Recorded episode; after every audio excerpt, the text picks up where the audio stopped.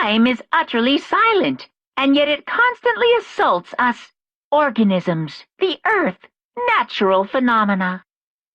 It damages us little by little until the end. You should really think about that. Anyway, it's time to begin the class trial! So, please meet up in the usual spot.